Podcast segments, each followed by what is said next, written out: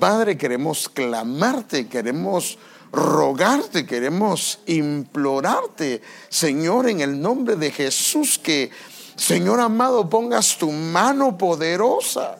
Mira que hay hermanos, hay hermanas, hay jóvenes, hay señoritas, hay niños pequeños, Señor. Señor, hay infantes también que están enfermos Mira que hay una tos que ha estado afectando, Señor, y ponemos, Señor amado, tu nombre, Señor, de por medio, Señor, y en tu nombre, Señor, pedimos tu sanidad, tu liberación, Señor, que Padre, que venga, Señor amado, un tiempo nuevo de sanidad. Inmuniza los cuerpos, Señor, por favor.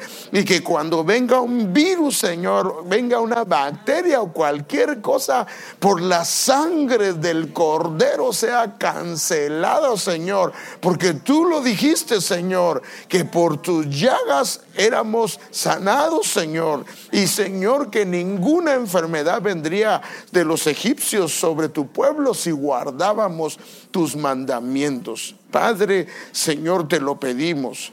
También rogamos, Señor, por la exposición de tu palabra Dame la gracia, dame el favor, dame la guianza, dame, Señor, la luz que procede de ti, porque tu luz y tu verdad nos guíen, nos guíen siempre hacia adelante, hacia lo que quieres que entendamos, Padre. En el nombre de Jesús lo pedimos y damos gracias.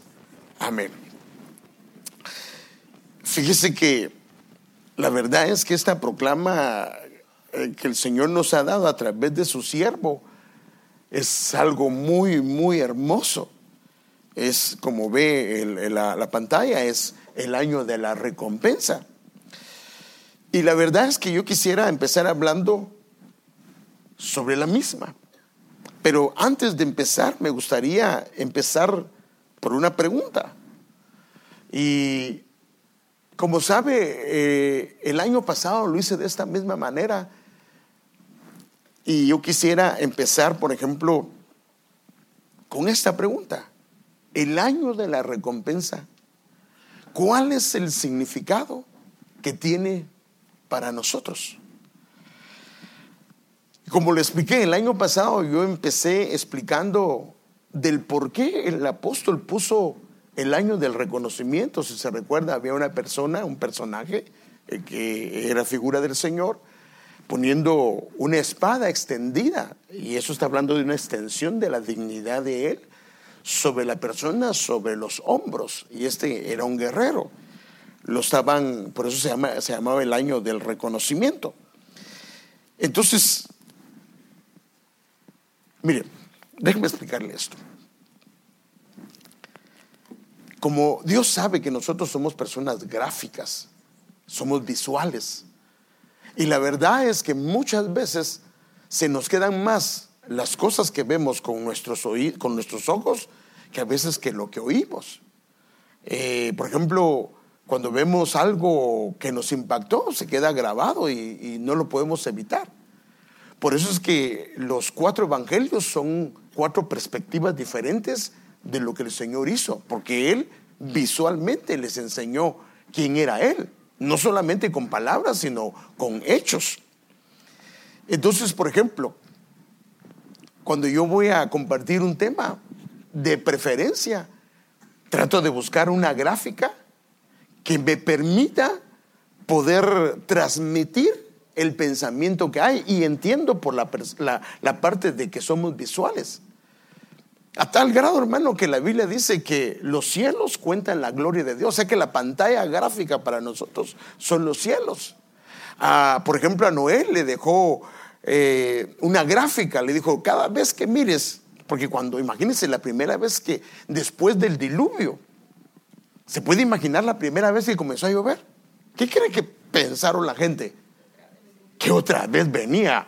Entonces el Señor en ese momento hizo que apareciera eh, el arco iris como para que él se tranquilizara. O sea que, eh, aunque ya había oído, pero ¿Era suficiente con que Dios hablara y le dijera a él? Sí, era suficiente, pero él le dejó, le dejó el arco iris, algo gráfico, algo visual, para que de alguna manera él dijera: No, no, no, no hay nada en vano, porque el arco iris no existía antes.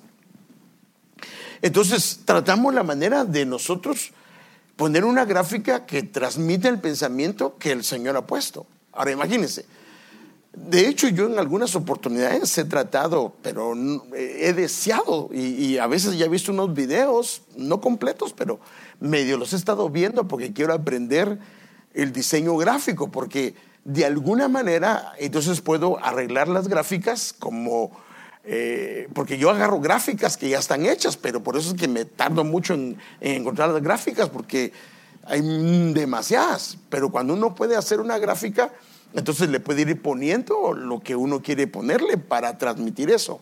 Ahora imagínense, si yo lo hago, que estamos hablando de una iglesia pequeña, con una incapacidad bárbara para muchas cosas. Imagínense el apóstol que tiene un grupo de diseño especializado en, en hacer cosas que él necesita transmitir. Y no digamos cuando se habla de la proclama, ¿o no? Hermanos, ¿O usted quiere que ese diseño, alguien solo le dijeron, ahí está este, mire, se mira bonito? No, no, esto lo prepararon. Porque normalmente casi es un mes, porque en la preproclama es cuando los apóstoles y los profetas hablan de lo que va a ser la proclama. Entonces tienen un mes para prepararlo yo me imagino, ese es mi pensamiento, ¿va? que a él le están pasando, eh, ¿le parece esto? No, este no transmite completamente la idea de lo que el Señor puso o que lo que puso en sus apóstoles. Entonces así hasta que llegan a, un diseño que cuadra con lo que ellos quieren. Entonces fíjese. Entonces, como he empezado, y eso lo empecé el año pasado, como he empezado cada año, y especialmente el año pasado, es explicando primero, porque la temática del año de la recompensa, tenemos que ir a lo primero. Y lo primero es que tenemos que entender el ojo o la gráfica que se nos puso, porque imagínense, vaya, el año de la reconciliación. ¿Qué era el año de la reconciliación? ¿Se recuerda? ¿Ah? ¿Ah? La oveja que venía toda tasajeada, toda quebrada. Ahora, lo que trataba de decir es que como el hijo pródigo, que venía mal. O sea, hay una razón de por qué se pone lo que se pone. Ahora, fíjese. Entonces, eh, eh, eh, con este entendimiento yo quiero que por favor vaya conmigo y, tratemos la manera de entender el, el diseño. Y claro, con la Biblia, porque de seguro que el Señor le puso al apóstol y con el tiempo Él nos va a ir dando indicaciones de qué significan, pero yo entendiendo un poquito o comprendiendo un poquito de lo que el Señor pudo haber puesto en el corazón, porque tenemos el mismo espíritu o no. Sí, pues la Biblia dice que son un cuerpo y un espíritu. ¿Es claro o no? Entonces el Señor puede darnos a entender y eso es lo que a mi manera de verlo entendido. Entonces, vemos a un personaje que no se le ve su rostro y por supuesto es el Padre o es el Señor Jesús, quien es quien recompensa. Porque Él es el que recompensa. Amén. Porque ahorita vamos a ver dentro de poco de la diferencia de la recompensa del hombre o si buscamos la recompensa del hombre y la recompensa de él. Porque el fruto de ambas es muy distinto para cada uno. El problema es que cuando vienen las decepciones, cuando nos desanimamos y todo eso, es porque no buscamos la recompensa del Señor. Por eso es que es importante que veamos a Él. Entonces esto, para empezar, dejemos Efesios capítulo 6, versículo 8, donde dice, entendiendo que cualquier cosa buena que cada uno de ustedes haga, aquí está clarito, hermano. Cualquier cosa buena que cada uno de ustedes haga, será recompensada por nuestro Señor, sea siervo o sea libre. Entonces, ¿quién es el que recompensa? Es el Señor. ¿Y qué es lo que recompensa? Aquí solo, no quiero entrar mucho en detalle en eso, solo quiero ver esto. Quien recompensa es el Señor. De toda cosa buena que cada uno de ustedes haga. Ahora, las cosas buenas también son discernidas, también son pesadas en la presencia del Señor. Y e, este es el asunto, hermano, porque no solo es de hacer algo bueno, sino también Dios evalúa las intenciones del por qué se hizo aquello. Se recuerda que, por ejemplo, eh, Caín y Abel presentaron su ofrenda. Hermano, yo no creo que Caín haya presentado eh, mangos o la fruta toda podrida, yo no creo eso, sino que el problema fue que con qué actitud la presentó. Y entonces vemos que el Señor es el que recompensa todo eso. Y dice, no importa si la condición es de un esclavo o, es de una persona que sea libre, porque en ese entonces había la sociedad entre los libres y los esclavos. Ahora, la recompensa, lo que logramos ver y entender en lo que el Señor le puso al, apóstol es que la recompensa viene de las manos del Señor, lo cual es figura de quien administra las recompensas. Él es el quien decide como Él quiere, como las da. Por ejemplo, cuando vas a dar un cheque, ¿qué haces? Pues agarras tus manos y emites un cheque. Cuando vas a buscar algo para darle a alguien, son tus manos las que seleccionan, ¿sí o no? Son tus manos las que seleccionan aquello que le vas a entregar a la persona. Imagínese una persona que agarra eso y se lo tira con el pie. ¿Cómo lo recibiría la otra persona? Mm, tal vez no mal, a no ser que pues no tenga otra. Como si fuera una persona que tiene hambre, pues tal vez así se lo come, pero como estamos hablando que el que recompensa es el Señor, las recompensas, fíjese qué tremendo, las manos son una extensión de Él. Una extensión para mostrarnos a Él. En este caso lo que nos quiere mostrar es una recompensa y una recompensa es porque algo hicimos para Él. Entonces las manos son las que administran las recompensas y en su tiempo indicado, y como lo hemos hablado, y esto lo vamos a ver más en detalle, el Señor se encarga de mandar aquella recompensa. Entonces, por ejemplo, solo el Señor Dios tiene la potestad y el poder de dar. Estoy hablando de las recompensas del cielo. No estoy hablando de la recompensa del hombre, porque el hombre también puede recompensar. El problema es que eh, la recompensa del hombre llena algunas partes, pero no trae una satisfacción completa. Pero bueno, eso no lo quiero ver ahorita. Solo lo que quiero explicarle es que Él es el que tiene la potestad, porque el cielo y la tierra a quién le pertenece. A Él. Él es el dueño del oro y la plata. La Biblia lo dice. Y Él es galardonador, o sea que Él es remunerador. Entonces, en Daniel 4 al 17, y se lo dice a un hombre, porque en ese entonces la diferencia entre un rey y un emperador es que un rey gobierna un país específico, pero un emperador gobierna varios reinos o varios reyes o varias eh, naciones. Y el Señor le habla y le da una lección a Nabucodonosor que se creía que él era la última Coca-Cola del desierto y que él era alguien. Y entonces el Señor viene y, le, lo, y lo convierte, hermano. Le da un corazón de, de bestia, así dice la Biblia. Y él comienza a comer comida mm, peleándose con las vacas para agarrar el zacate. Así dice la Biblia. Bueno, eso no dice la Biblia que estaba peleándose con las vacas, pero dice que comía hierba.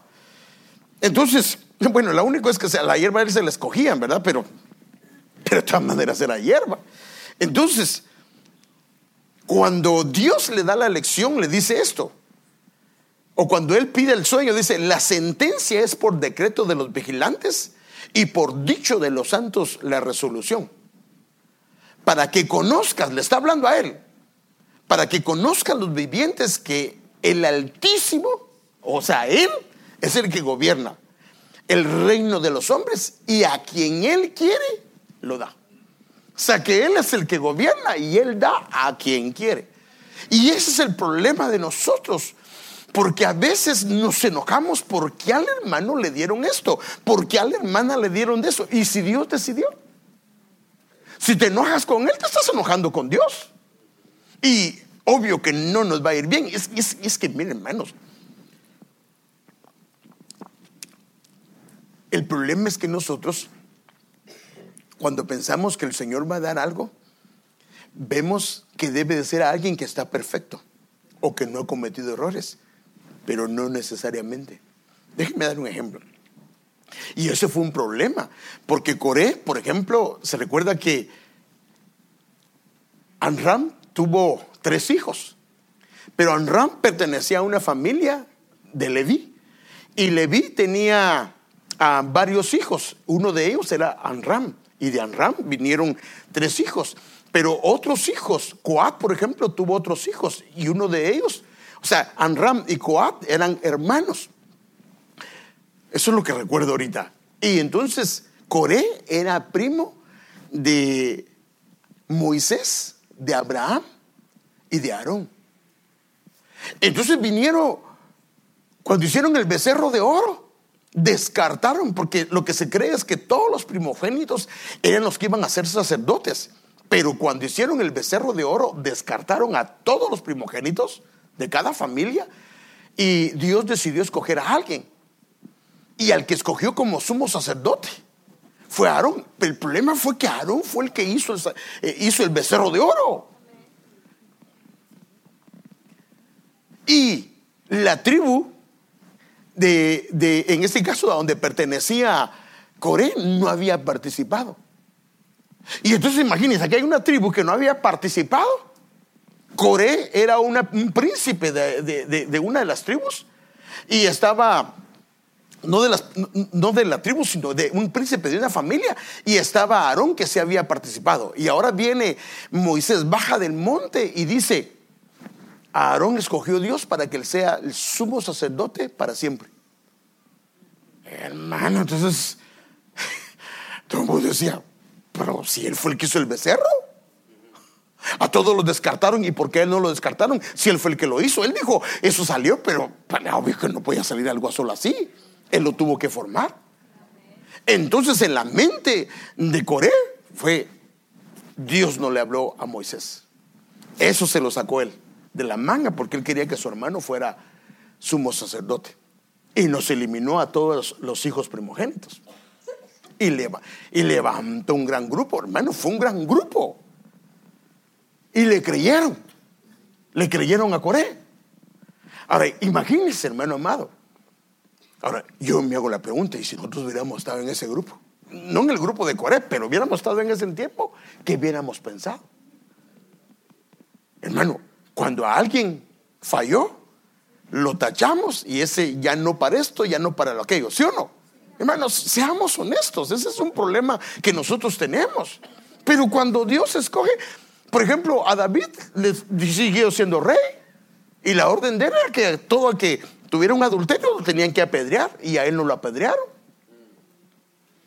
Entonces, el problema de nosotros es que nos cuesta entender que cuando Dios quiere darle algo a alguien, hermano, aunque a nuestros ojos no sea la persona indicada, o ha fallado, o no ha dado un buen testimonio, pero debe de dar un buen testimonio, pero, pero cuando Dios quiere, hermano,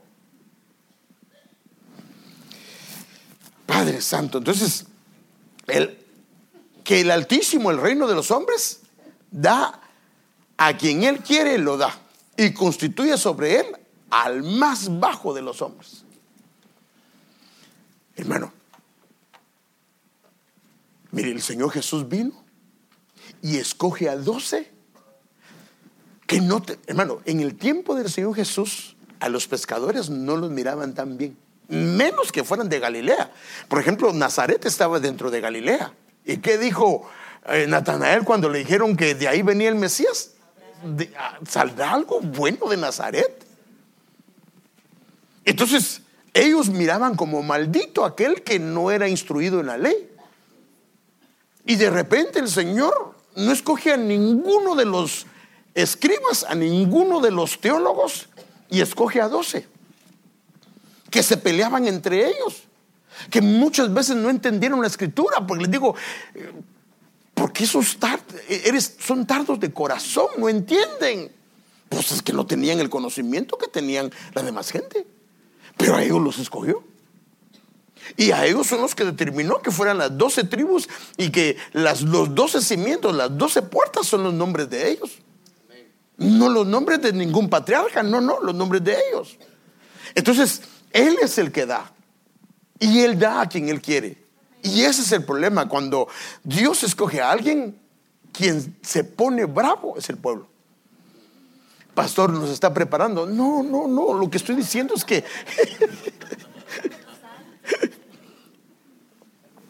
no, no, no estoy predicando para esto, sino lo que estoy explicando es que Él es, Él es el que decide. Entonces, fíjese, Las manos son figura de quien administra y las entrega. En este caso las recompensas, porque le pertenecen solo a Él. Todas las promesas en Cristo son un sí total. Todas las promesas a Él se le dieron. Esto es lo tremendo, hermano. A Él. Los profetas tuvieron sus promesas individuales, pero a él se le fue dada todas las promesas. Entonces fíjese, las manos del Señor Jesús son figura de quien las da.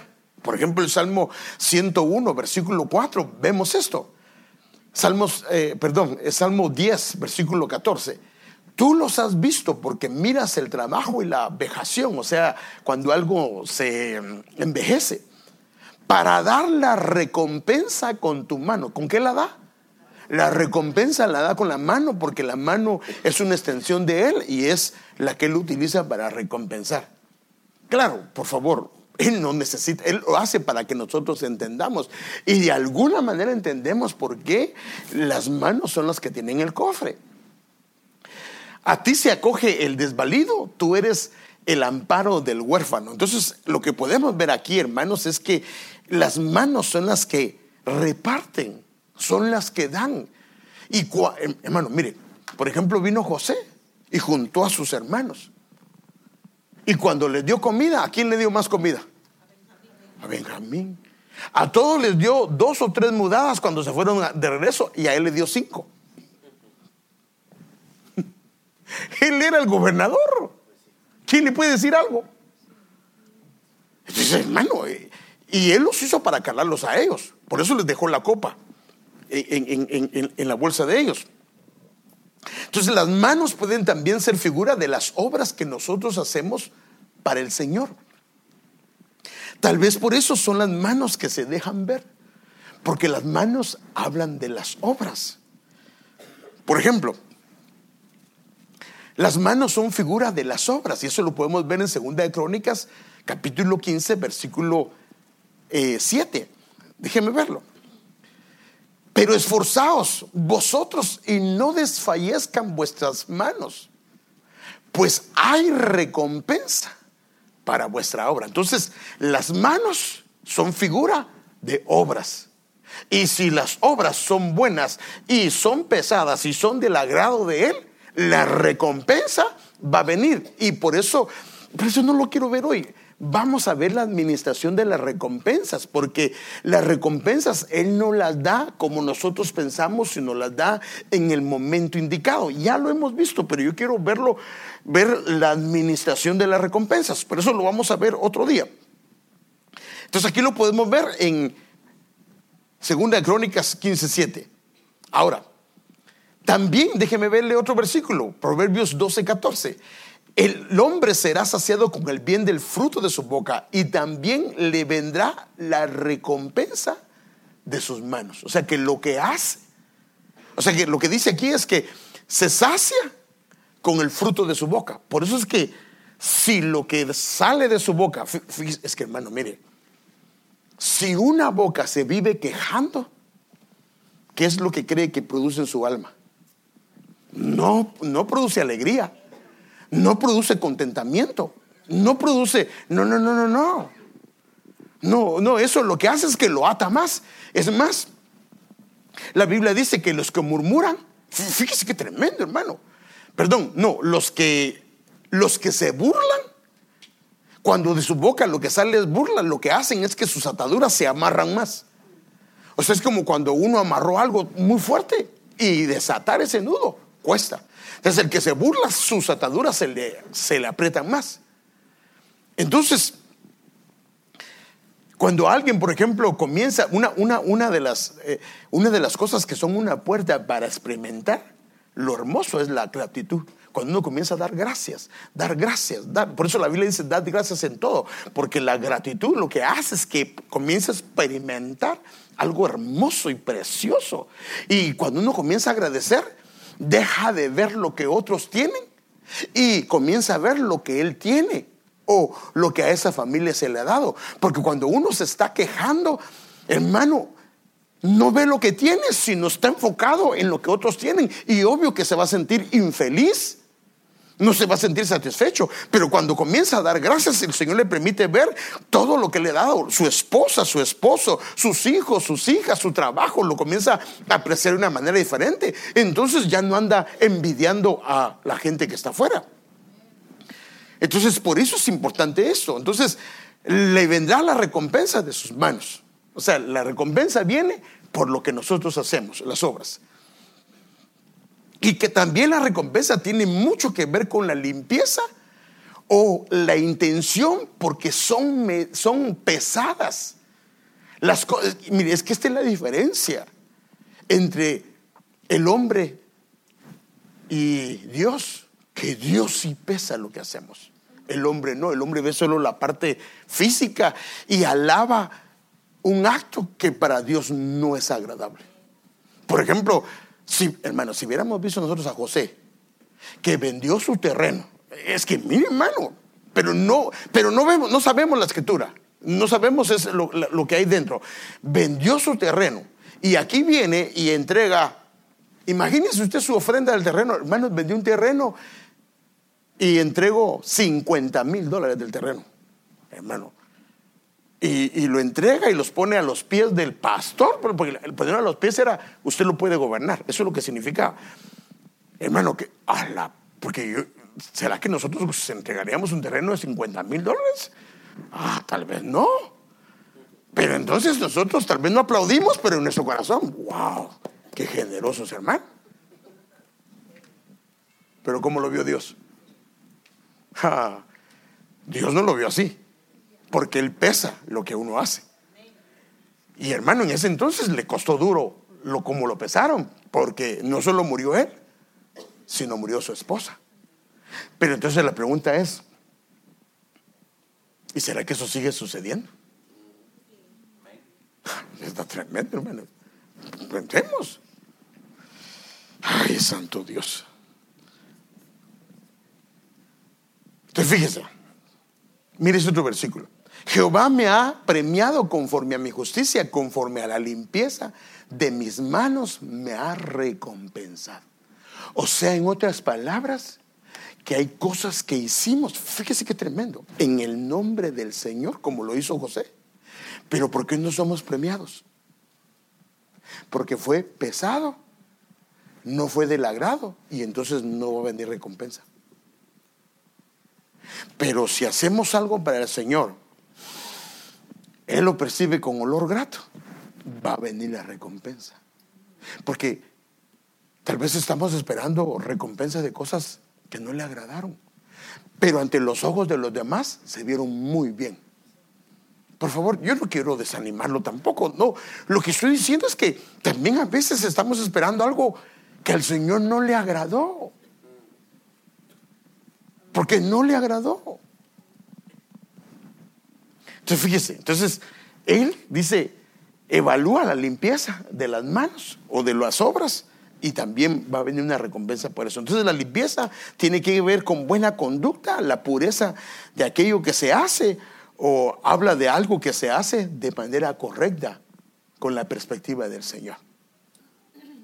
Mire, déjeme dar un ejemplo.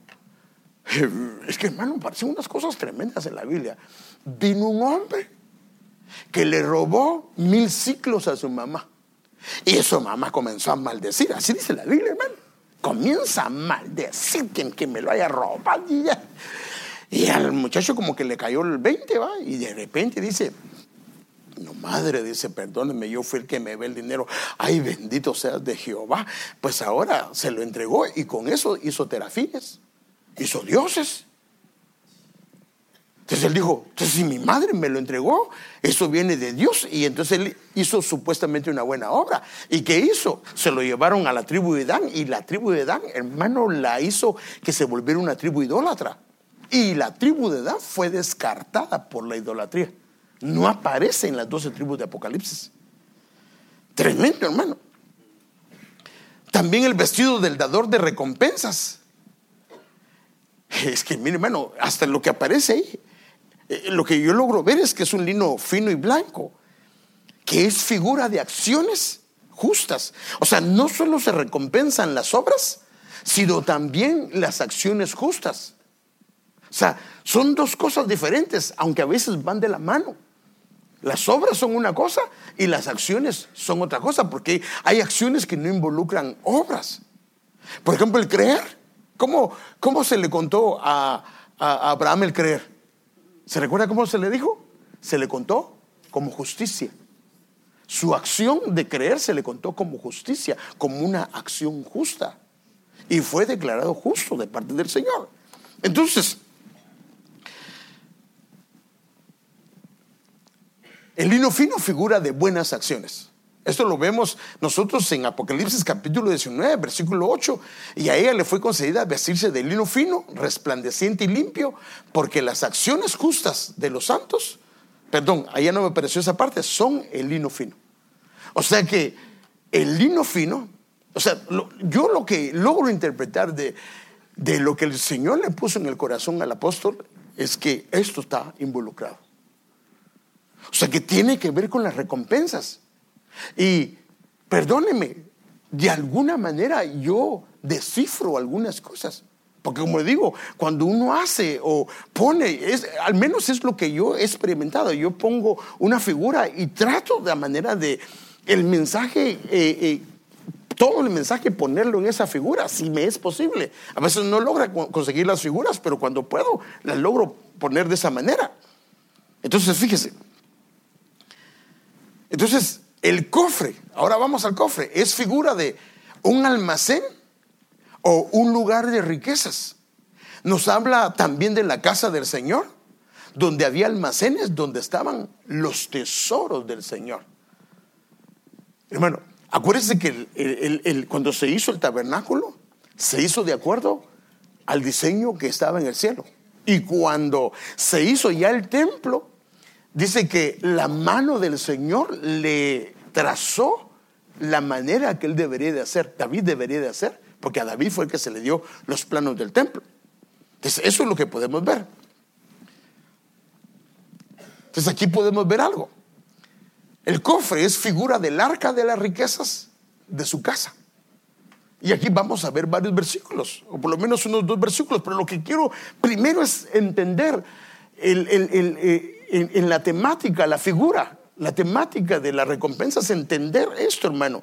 Entonces, el cofre es figura de un lugar, de un recipiente o de un almacén, pero acuérdense que en este caso al cofre se le llama arca y el arca también se le llama la presencia del Señor, se le llama al lugar donde, donde representa la presencia del Señor. O sea que esas eh, recompensas están en la presencia del Señor, están en el arca del Señor, pero aquí solo es una, pequeño cofre, una pequeña arquita pequeña, pero representa, fíjese qué tremendo, el arca del cielo, el arca del Señor, el arca donde se emiten todas las recompensas que se dan para sus hijos.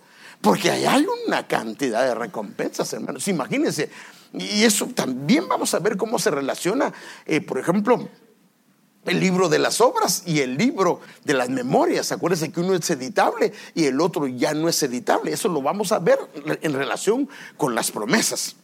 Entonces vemos aquí, por ejemplo, en Segunda Crónicas 24:10 habla en este caso del cofre, pero note que es el mismo, es el mismo, solo que aquí esta versión le habla cofre, pero cuando vamos a la escena del Señor Jesús, Él dice que es un arca. Todos los jefes y todo el pueblo llevaron alegremente sus contribuciones y lo depositaron en el cofre hasta llenarlo. Hasta llenarlo. Mire, en una ocasión, pero esto es algo que no, no, voy a hablar ahorita, pero Pablo decía que lo que nosotros hacemos se agrega a la cuenta. Porque yo me hice una vez una pregunta y de eso prediqué. En el cielo habrá escasez de agua. Y entonces, ¿por qué hacemos tesoros en el cielo?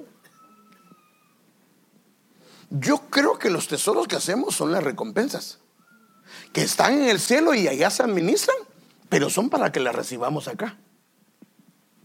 Porque, ¿para qué quieres una casa nueva usted en el cielo? no, tiene que construir su casa. Dice, voy pues a preparar lugar para vosotros. ¿Para qué quiere oro en el cielo? Si las calles son de oro. ¿Qué sentido tendría?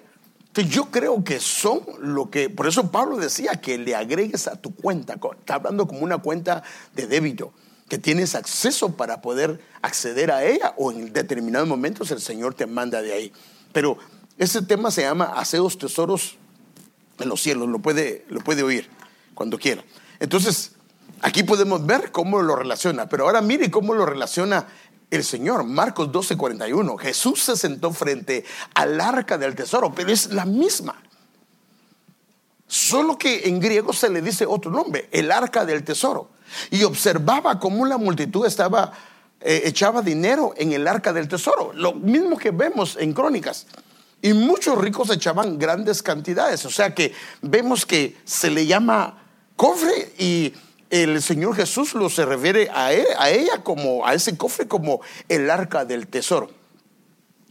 A la vez, qué tremendo, hermano. Y esto está tremendo, hermano. O sea, por eso es que vimos que el arca o el cofre es un lugar donde se depositan tesoros. Ahí están los tesoros. Es un lugar de donde se origina de lo que hay ahí para su pueblo. Y claro, las recompensas son por lo que se ha hecho.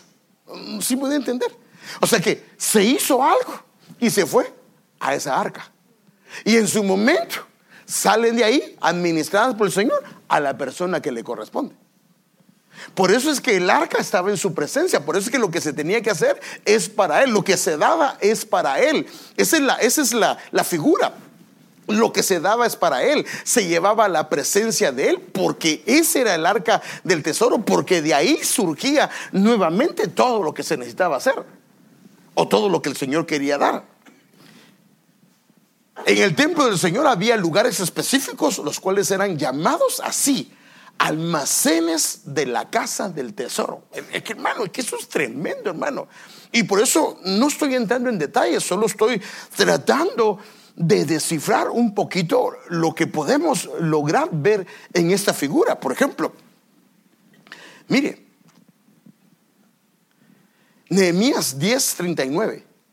Cuando los levitas reciban el diezmo, estará presente un sacerdote descendiente de Aarón y los levitas llevarán la décima parte del diezmo al templo de nuestro Dios, a los almacenes, no hablen singular, a los almacenes de la casa del tesoro. Y la casa del tesoro. De hecho, a donde está la moneda se le llama la casa del tesoro.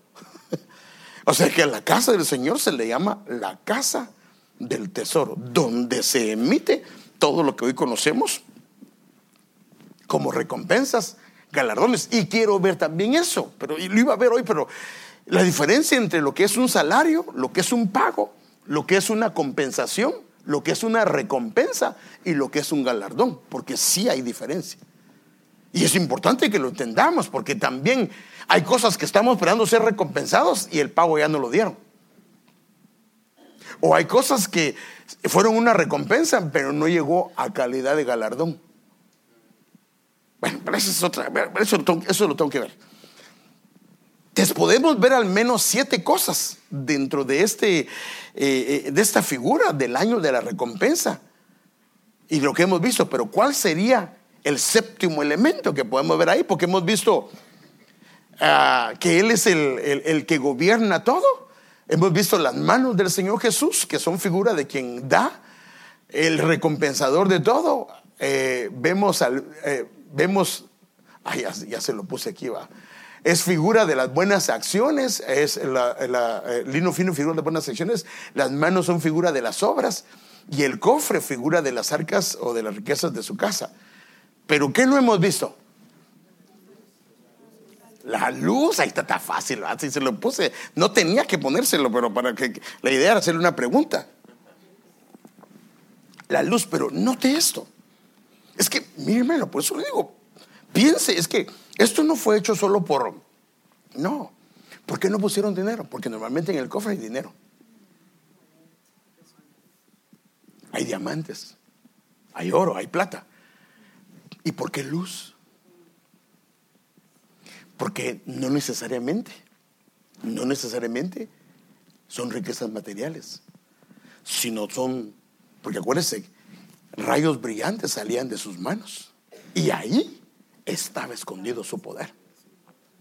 Entonces las luces habla, hermano amado, de recompensas, pero de recompensas, hermano, que están en una atmósfera de poder. Y por eso es que cuando Dios abre esa puerta, nadie la puede cerrar. Así se levante quien se levante. No la pueden cerrar. Y, hermano, qué tremendo. Y cuando Él cierra, tampoco nadie la puede abrir. Entonces lo que vemos acá, hermano, mire cómo lo dice. Toda buena dádiva y todo don perfecto está, esta versión me gusta, descendiendo de lo alto. Pero podemos ver que aquí habla de dádivas o dones o sea, esto está hablando de regalos de Dios en diferente calidad. Pero lo que dice está descendiendo de lo alto. ¿De dónde? Del cofre. Lo que pasa es que nosotros, hermano, por eso dice, traed los diezmos al alfolí. ¿No dice eso? Y hay alimento en mi casa y se abren las ventanas de los cielos. Entonces, yo lo traigo al alfolí terrenal y lo que se abre es el cielo. Porque lo que se abre es el arca que está ahí arriba. El problema es que nosotros, si traemos el 9%, trajimos en calidad de ofrenda, pero no en calidad de diezmo. Ah, pero es que Dios sabe. Pues que el asunto es que Dios, ah, si Dios, la ofrenda, usted póngale lo que quiera, pero cuando se habla de diezmo, Él pone la cantidad. Porque Él dice el 10. Entonces, fíjese, entonces, toda buena dádiva, o sea, todo regalo y todo don perfecto está descendiendo de lo alto del Padre de las luces, en el cual no hay cambio ni sombra de variación. Pero mire cómo lo dice esta versión. Todo lo bueno y perfecto desciende de Dios, del creador de la luz. Porque Él es el creador de todo eso, hermano. Del que brilla eternamente sin sombras ni variaciones. Y, ese es el versículo que le decía, su llegada es tan radiante, Habacuc 3.4, su llegada es tan radiante como la salida del sol, rayos de luz salen de sus manos. Y él trae un cofre donde está abierto y el cofre no está cerrado. Ahora, ¿por qué está abierto? Porque la idea es que viene a recompensar, porque se ha abierto, hermano. Eso ya lo expliqué en la proclama. ¿Qué es una proclama? La proclama es una atmósfera que se abre, entonces está abierto, porque la idea, o sea, el mensaje que hay implícito ahí es que es tiempo de recompensar a sus siervos. Ay, pastor, pero si a mí ahorita me acaban de anunciar que me van a quitar el trabajo, no se preocupe. Porque entonces lo quieren recompensar con un trabajo nuevo. ¿Sí o no? Pero si comienza, sí, pero ese es el año de la recompensa. Y me quitaron el trabajo y al enemigo le ganó. Tenemos, o sea, nosotros tenemos que aferrarnos a lo que nos han dicho. No te he dicho que si crees, así dice la Biblia, verás la gloria del Señor. Entonces, el Señor sabe que somos visuales y que lo visual se nos graba y remarca en nuestra alma y por eso Él obra de esa manera con nosotros. Y, hermano, pues que me dejaron tarde el tiempo, porque solo llevo 40 minutos. Ah, ¿cómo hago? Bueno, esto se lo voy a ver rápidamente, pero después lo voy a ver en detalle. Entonces, ¿por, ¿por qué el Señor le habla a Jacob? La primera relación, se puede decir, de Jacob con Dios fue con un sueño gráfico. Ahora, ¿por qué fue gráfico? Porque inclusive cuando él despertó, ¿qué agarró con la roca? La marcó con aceite. Porque para él no fue un sueño de comida, fue un sueño verdadero. Y así podemos ver algunos ejemplos. Por ejemplo, viene Abimelech, hace un pacto con Abraham. Y fíjese qué tremendo. Y Abraham le pone siete corderas o siete ovejas y siete para él. Y cuando él vio que le puso siete, él mismo pregunta, ¿qué es eso? Y entonces Abimelech dijo a Abraham, ¿qué significan esas siete corderas que has puesto aparte? Y él respondió, tomarás estas siete corderas de mi mano para que esto me sirva de testimonio que yo cabe este pozo. O sea que, o sea que hay cosas que son un testimonio vivo. Pero fíjese, fíjese qué tremendo. Pero por todo el tiempo que exista. Por eso es que le llaman el pozo de Jacob. Y a eso se lo heredaron a José. Pero ese Jacob pasó generaciones siendo entregado para él. Él tenía el derecho de propiedad porque su padre le, extendió la mano al consagrado dentro de sus hermanos. Vemos también, mire qué tremendo. Además, Labán le dijo a Jacob: Mira este montón de piedras y esta señal que he erigido entre tú y yo. Entonces, este con Labán hizo también otro, pero lo hizo gráfico. Testigo sea este montón de piedras y testigo sea esta señal que ni tú ni yo traspasaremos esta línea para hacerlos daño. O sea que cuando por alguna razón Labán venía y miraba el montón de piedras, porque estaba en el camino, él sabía que habían hecho un pacto. Nadie sabía, pero ellos sí sabían lo que significaba. Entonces por eso Dios trabaja con eh, cosas visuales para que a nosotros no se nos olvide. Y por eso se nos ha dado un logo que se llama el año de la recompensa.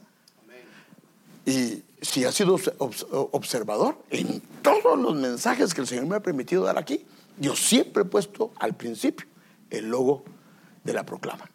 Que no lo observes es otra cosa, pero siempre, en todo mensaje que empiezo, siempre pongo el logo de la proclama. Porque de alguna manera, para mí es como un acto profético, Señor, acuérdate lo que dijiste. Acuérdate, este mensaje, Señor, acuérdate de lo que dijiste. Y eso es como yo lo veo. Miren, y este es otro, y lo hicieron así los hijos de Israel, tal como Josué. Eso fue cuando ellos pasaron el río Jordán. Y alzaron doce piedras de en medio del Jordán, como el Señor dijo a Josué. Fíjese qué tremendo, hermano. Según el número de las tribus de los hijos de Israel, y las llevaron consigo al alojamiento y ahí las depositaron. Entonces Josué levantó 12 piedras de en medio del Jordán. O sea que las sacaron cuando el Jordán todavía no se había regresado a su cauce. Sacaron 12 piedras de ahí y las montaron, se las llevaron a Josué y las pusieron a la orilla en un lugar específico. En el lugar donde habían estado los pies de los sacerdotes que llevaban el arca del pacto. Y ahí permanecen hasta hoy. O sea que cuando ellos estaban... En, y miraban esas piedras. ¡Wow! Pues el Señor aquí partió. El Señor nos sacó del desierto. El Señor, hermanos, es un testimonio para ellos de que Dios en ese lugar había abierto, el río para que no se les olvidara. Ahora, note cómo Dios trabaja lo gráfico, lo visual en nosotros.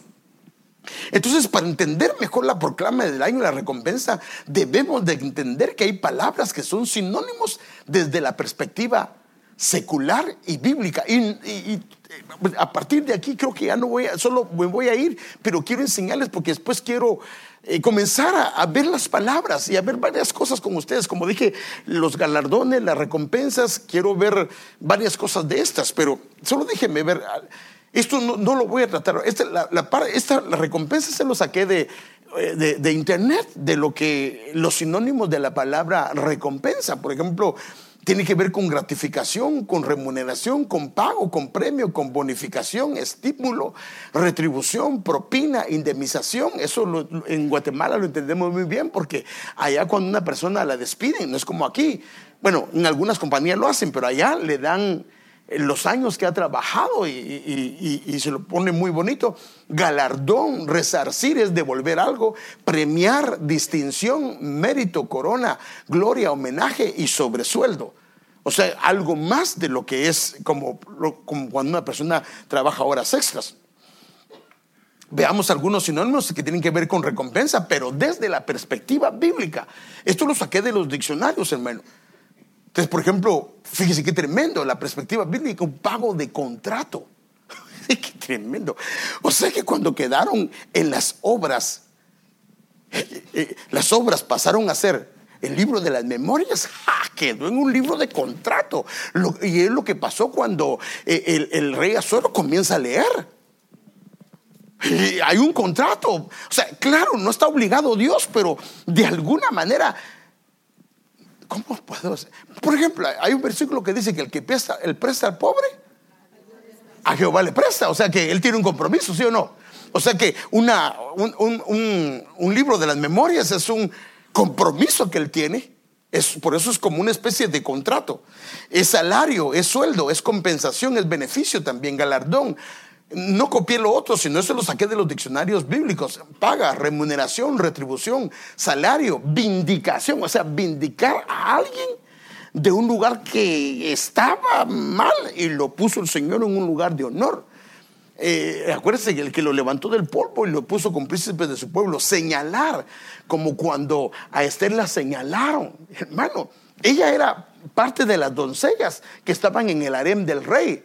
Pero cuando el rey la señaló, la recompensó. ¿Por qué? Porque a partir de ahí ella se convierte en reina. Y ya no era igual, ya no regresó. Las demás regresaban al harem de las concubinas, pero ella no, la señaló. Es que mire todo lo que tiene que ver con recompensa. Hacerle bien, favor, remanente, premio, rescate. Pero eso lo voy a ver después. Ahorita solo así rápidamente porque quiero terminar. De la recompensa que debemos de buscar es la que viene de Dios. Porque si buscamos la terrenal, esta nos puede llevar a tener actitudes incorrectas, pero es que no, déjeme, no, no, si no, no voy a alcanzar. Dice, me voy a adelantar un poco. Me voy a adelantar, hermanos.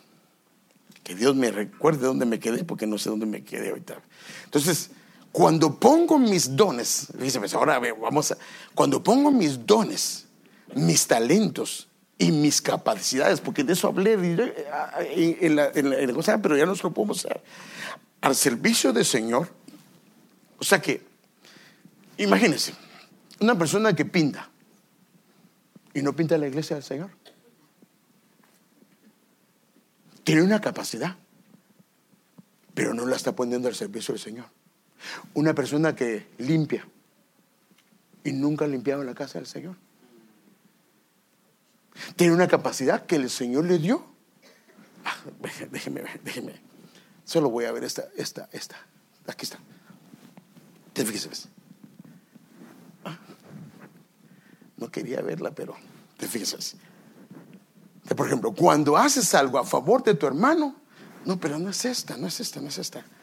Espérame, solo déjeme marcarla que quiero mostrar. Esta, esta. Entonces, talentos y capacidades que Dios nos dio.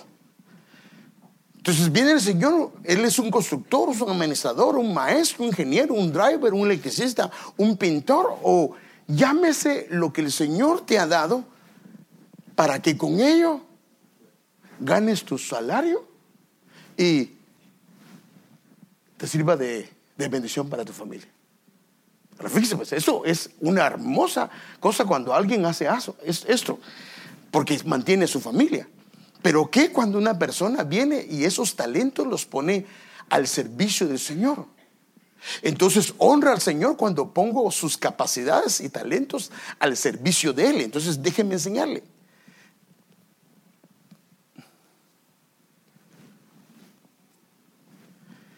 Honra al Señor con tus riquezas. Pero yo aquí, hay unas versiones que dice bienes.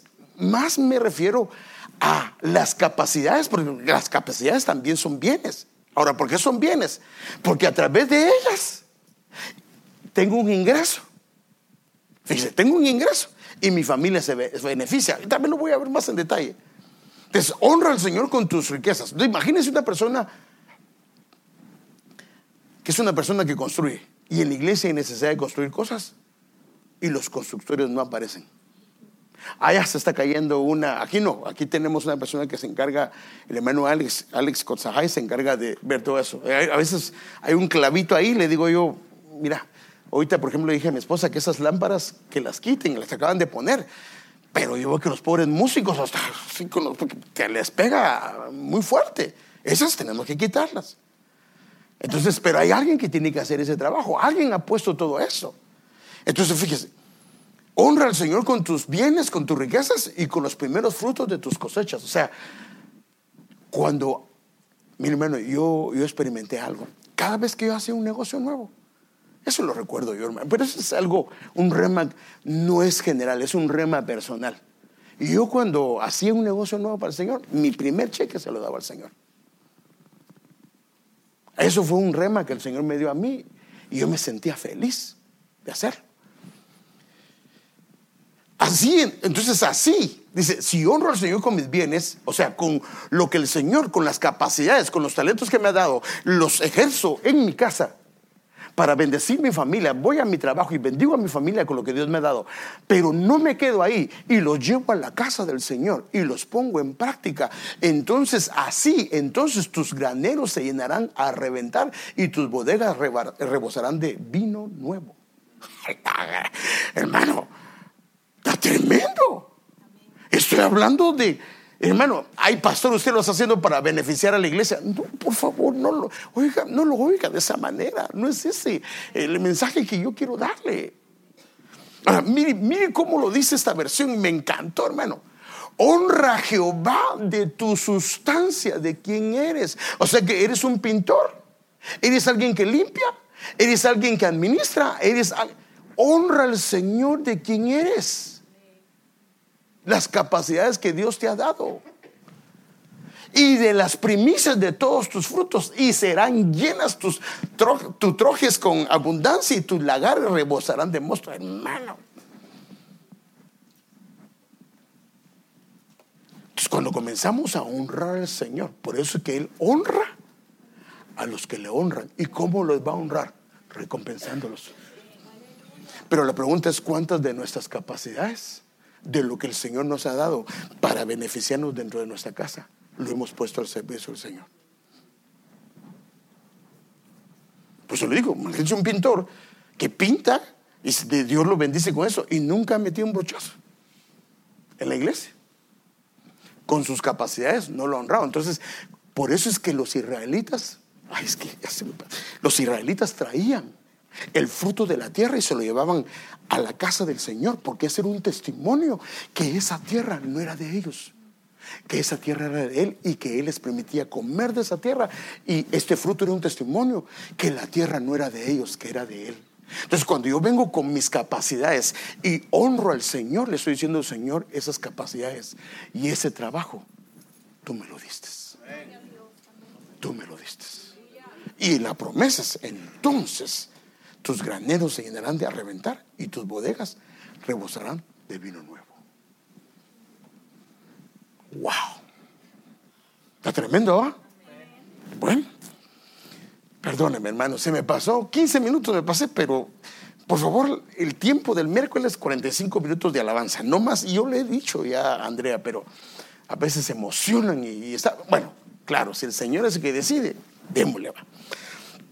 Pero bueno, pero quiero dejarlo ahí. Vea que está bonito, hermano. Y eso que solo estamos viendo ahorita un poquito de lo que creo yo le puso el Señor al apóstol Sergio, de por qué puso eso.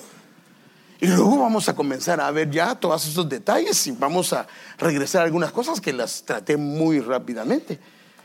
Pero que el Señor nos dé su gracia, que el Señor nos dé su favor. Qué bonito que el Señor nos ayude, hermano. Amén. Amado Padre, ayúdanos, por favor.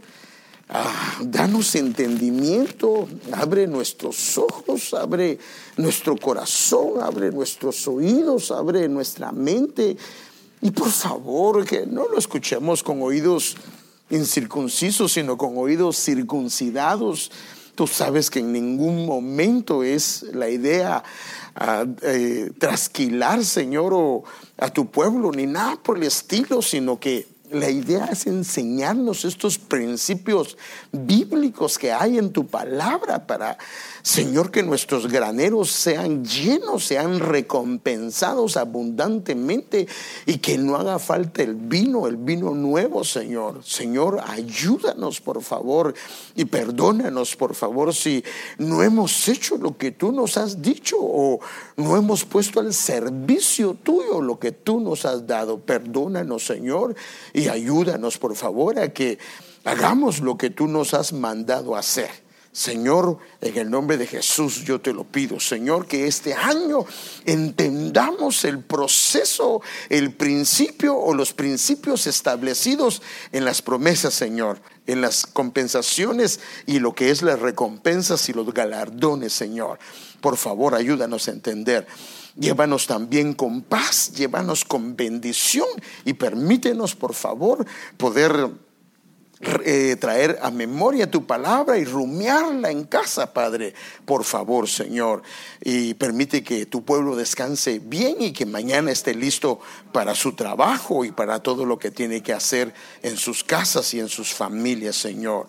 Por favor, Padre, en el nombre de Jesús lo pedimos y damos gracias.